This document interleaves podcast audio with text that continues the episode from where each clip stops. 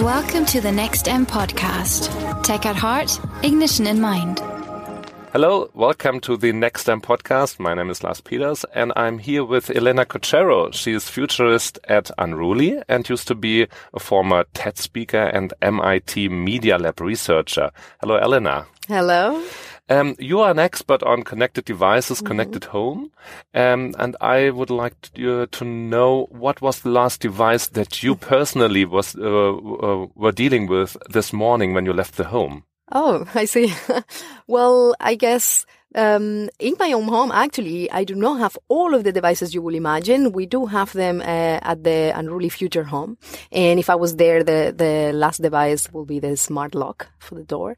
Um, but in my home, one of my favorite pieces is the smart plugs because the smart plugs, okay, they don't have much functionality, just like on and off, mm. but um, then you can turn into into a smart device whatever you plug into it. So that's really that used to be the last thing uh, that I double check from my phone directly, and I don't even need to be directly in the home when I check it, but I check that that uh, my smart plugs uh, are off. And what kind of devices do you have connected to those smart plugs? So well, right now is the extra heater.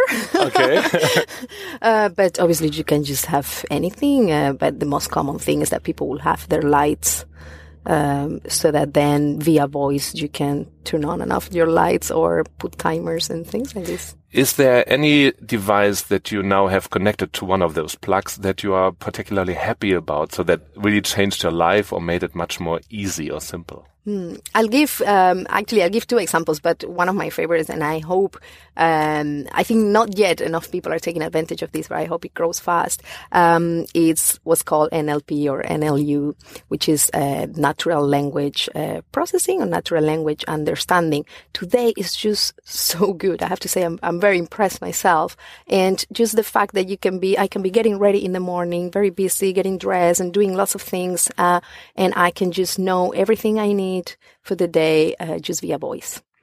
And is that also the device that you would um, expect to be the one that makes it to the most homes now, or that is like really the killer application, as uh, things like those are called, so that it really make yeah. people aware of what kinds of opportunities there are? The thing is, it's so broad that it's, I think it's brands who has to make more videos that show this kind of behavior, mm-hmm. um, to kind of educate the consumer because you can do anything via voice. And imagine how often you need to be hands free or imagine uh, other markets such as you know the the elderly market.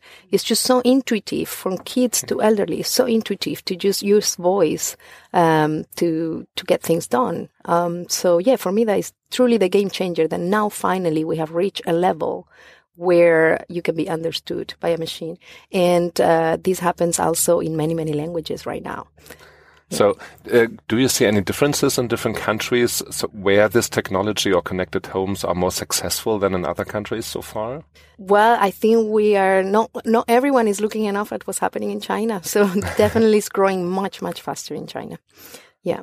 Um, and then we see the growth uh, of voice adoption in the US, uh, UK after that, and the rest of Europe after that. So Germany is quite of in a, in a good field here. Um, I think well the the interesting thing in Germany is that very uh, it's very high technologically and industry wise, but obviously the whole idea of surveillance and data mm. is is uh, is keeping things uh, it's slowing down in terms of the growth of pace. I think that is in a way smart to be cautious, but at the same time, it's like what's the balance between progress and everything that's happening with uh, with data. You mentioned that you at Unruly have like this future home at home. Yes. So, uh, is there any device or any technology that you are surprised about? What is possible nowadays? So, is there anything that we can really look forward to as normal consumers? What's going to happen soon? Well, uh, the best way I explain what happens in the home is actually Imagine you are in a classical Disney movie where everything is alive. Uh, the teapot has a personality and it's alive and it speaks to the chair and it speaks. So the idea that everything is self-aware mm-hmm. uh, I think it's it's what's interesting. So the dishwasher reorders its own tablets. It knows if it's about to break. The bed tells the coffee machine that I have woken up and it should make my coffee and open the curtains. I mean, it's it's just crazy.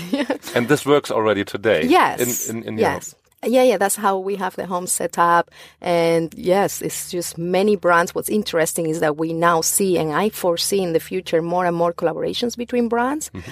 Uh, maybe not directly through them, but there is, uh, we're going to need more of this kind of general platforms where you can link all of your devices together. So we use a lot uh, a platform called If This Then That, IFTTT.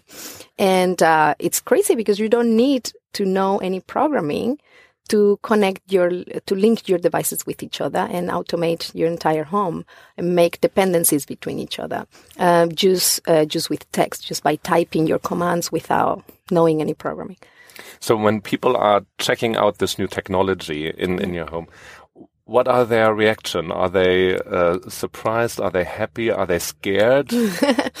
well, um, okay, different uh, different things there, but yeah, all of them in one, in a way.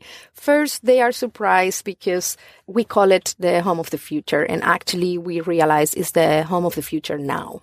So I think the shock comes, especially with some brands, sometimes when they realize that this is now. Mm-hmm. So it's just that adoption is not mass yet, but it's possible now.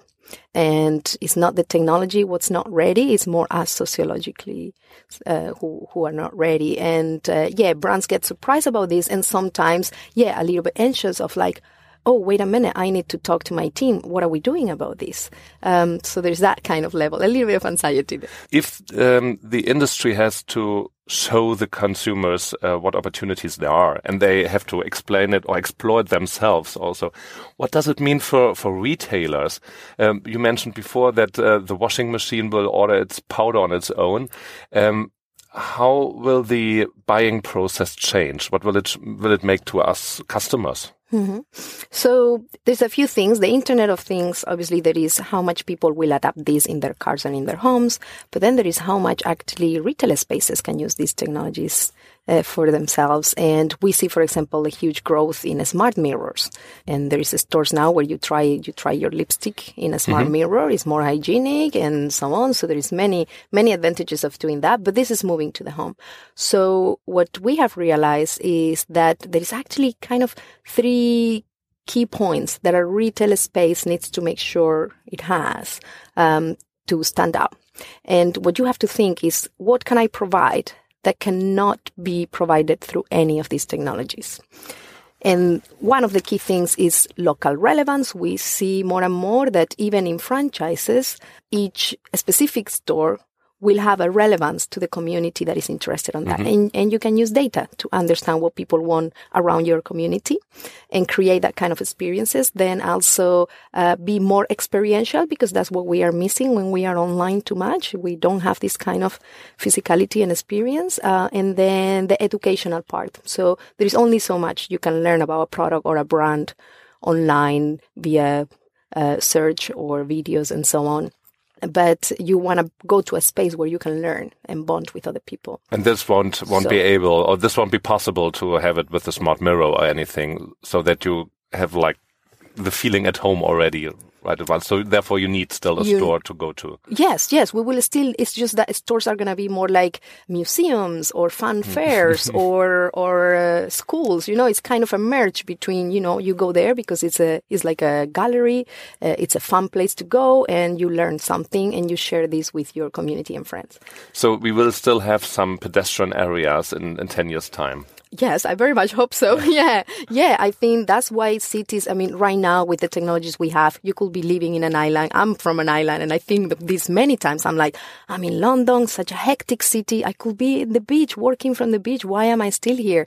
And it's because cities are still relevant. We still want to be part of these communities and have all the buzz around us. So that's not going to disappear. We might have uh, no parking spaces anymore in the streets because of of smart cars. So um, that's might make pedestrian areas even nicer. So Okay, so something to look forward to, and then you can have like the, the mixed shopping experience.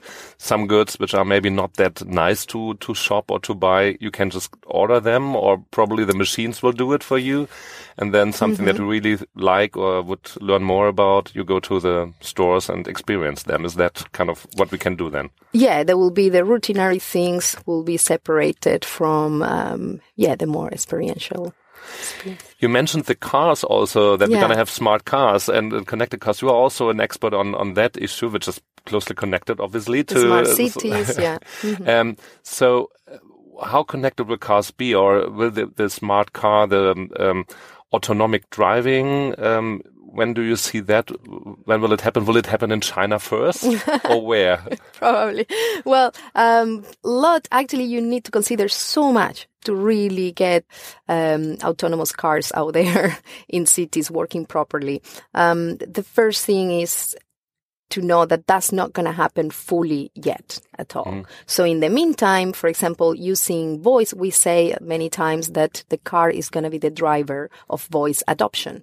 So right now, if you use a voice assistant is because you want it, you might not feel the need completely. But if you are in your car for safety reasons, you might feel more need to use a voice assistant. And then when you get used to that, you will miss it when you're not in the car to have this voice PA. Everybody, another fact is that everybody, independent on their disposable income, is gonna soon have a 24/7 PA. What does that mean for your consumer lifestyle? It's gonna change dramatically. Um, but then um, eventually we will have the autonomous car, and then that barrier is not needed anymore. But by then, people will be used to have uh, a digital PA. Uh, but at the moment, for necessity, we think that the digital PA is going to catch up with with car adoption. Okay.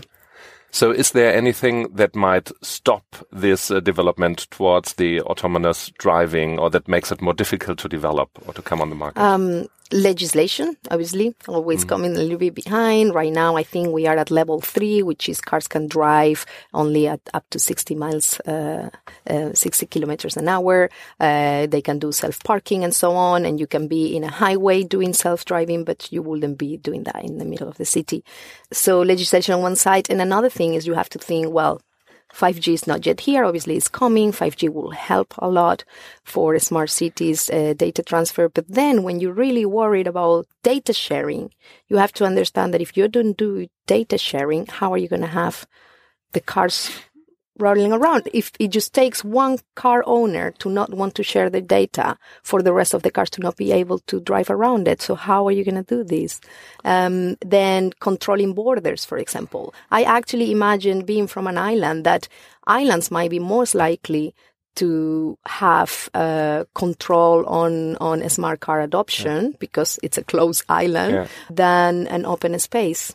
But would that mean that we that there should be like one set date when all the cars have to be changed into like smart cars, so that we can we have to stop uh, driving ourselves, or we all have to open our our data on one day from one day to the next to be able to have this technology at all? Yeah, or how this data is encrypted to make sure that no one is worried and so on. But especially is because the you you need the leaders and all. You need a lot of. Um, yeah, high technology for the car to be aware of its surroundings. So, do you have to buy a brand new car or do you have to buy all the attachments that you attach to mm-hmm. your car? Who installs them? How do we make sure they're up to date? So, there is basically there is a lot to think about before we wake up one day and everything is, you know, driverless around us. Yeah. So what what do you see? What what kind of time span do we expect this to take? it's it's very hard to predict because we also have now the company Lyft and Uber that are mm-hmm. gonna go public. So you know why would you invest in having a smart car when you can just get one of these services anytime and and just get an Uber whenever you need it. Yeah. So um, yeah, and all of all of this development and technology probably is not for free, but uh, someone will have to pay for it also to develop it. So it will take some money to do that. Uh, does that mean that only those huge uh, companies which are already already around will be the ones who can afford this uh, development? Will those small players all disappear from the market and we are going to have like a huge concentration uh, economy wise? Or is there any chance for other businesses as well? I think, I mean, we see already, like when Amazon started doing the smart speakers, no one expected it. It came out of nowhere really. Um, so I think there will be disruptors. There will be uh, disruptors. The bigger the companies, the harder it is to move them. We know that, although these big companies are very agile. Um, but I think one of the things stopping them is that they cannot talk to each other. So you wouldn't see Amazon sharing the data with Google, for example. But we might need this in order to smart cities truly to happen. And in order for the consumer truly get the advantage of things, you're going to need platforms uh, that allow all of these things to connect together. And maybe those brand agnostic platforms are going to be stronger at some point. So we, I think there will be disruptors, but in terms of the cost, I actually think that more and more people are going to realize that they should be paid for the data. mm. So right now you buy an expensive device uh, because it gives you a service, but you also uh, give them your data. it's like you're paying twice. Kind of, yeah. It's like I'm paying twice, more, more than twice, but you know, I'm paying a lot to get this service, um, something is wrong here. Like the device should be given for free or so, or, you know, do I have, uh, you know, do I exchange my data so that I don't get advertising, for example? So these are things that, you know, obviously brands are really wondering what's going to happen. So it might come a point where your data is a token, kind of, you know, kind of all the ideas of blockchain and all of mm. this. And then if, if you have ownership of your data, then that the implications are are huge in terms of cost or in terms of even loyalty with uh, with the providers. So right now I might have loyalty with a specific technology company because they know me so well by now. Yeah. You know, the AI knows me so well by now. Why would I change? You know, for example, if Facebook was to close down, so many people would be like, "Oh my God, I have my life there. What am I gonna do?" But the minute you own that data, you're like, "It doesn't matter. I just transfer it to the to next else, to yeah. whoever gives me a better service." So there will be more competition, I think, there. What does all this uh, change in technology? What what will it do to advertisers? What will it do to uh, brand communication? I don't know. What what do those companies will have to do to still be uh, that people are aware of the brands uh, hmm. to to pop up to be uh, going through a pedestrian zone in a smart city? Which brands will be there? Those that we are um, used to today? Will there be new ones? How to do any communication then? Hmm.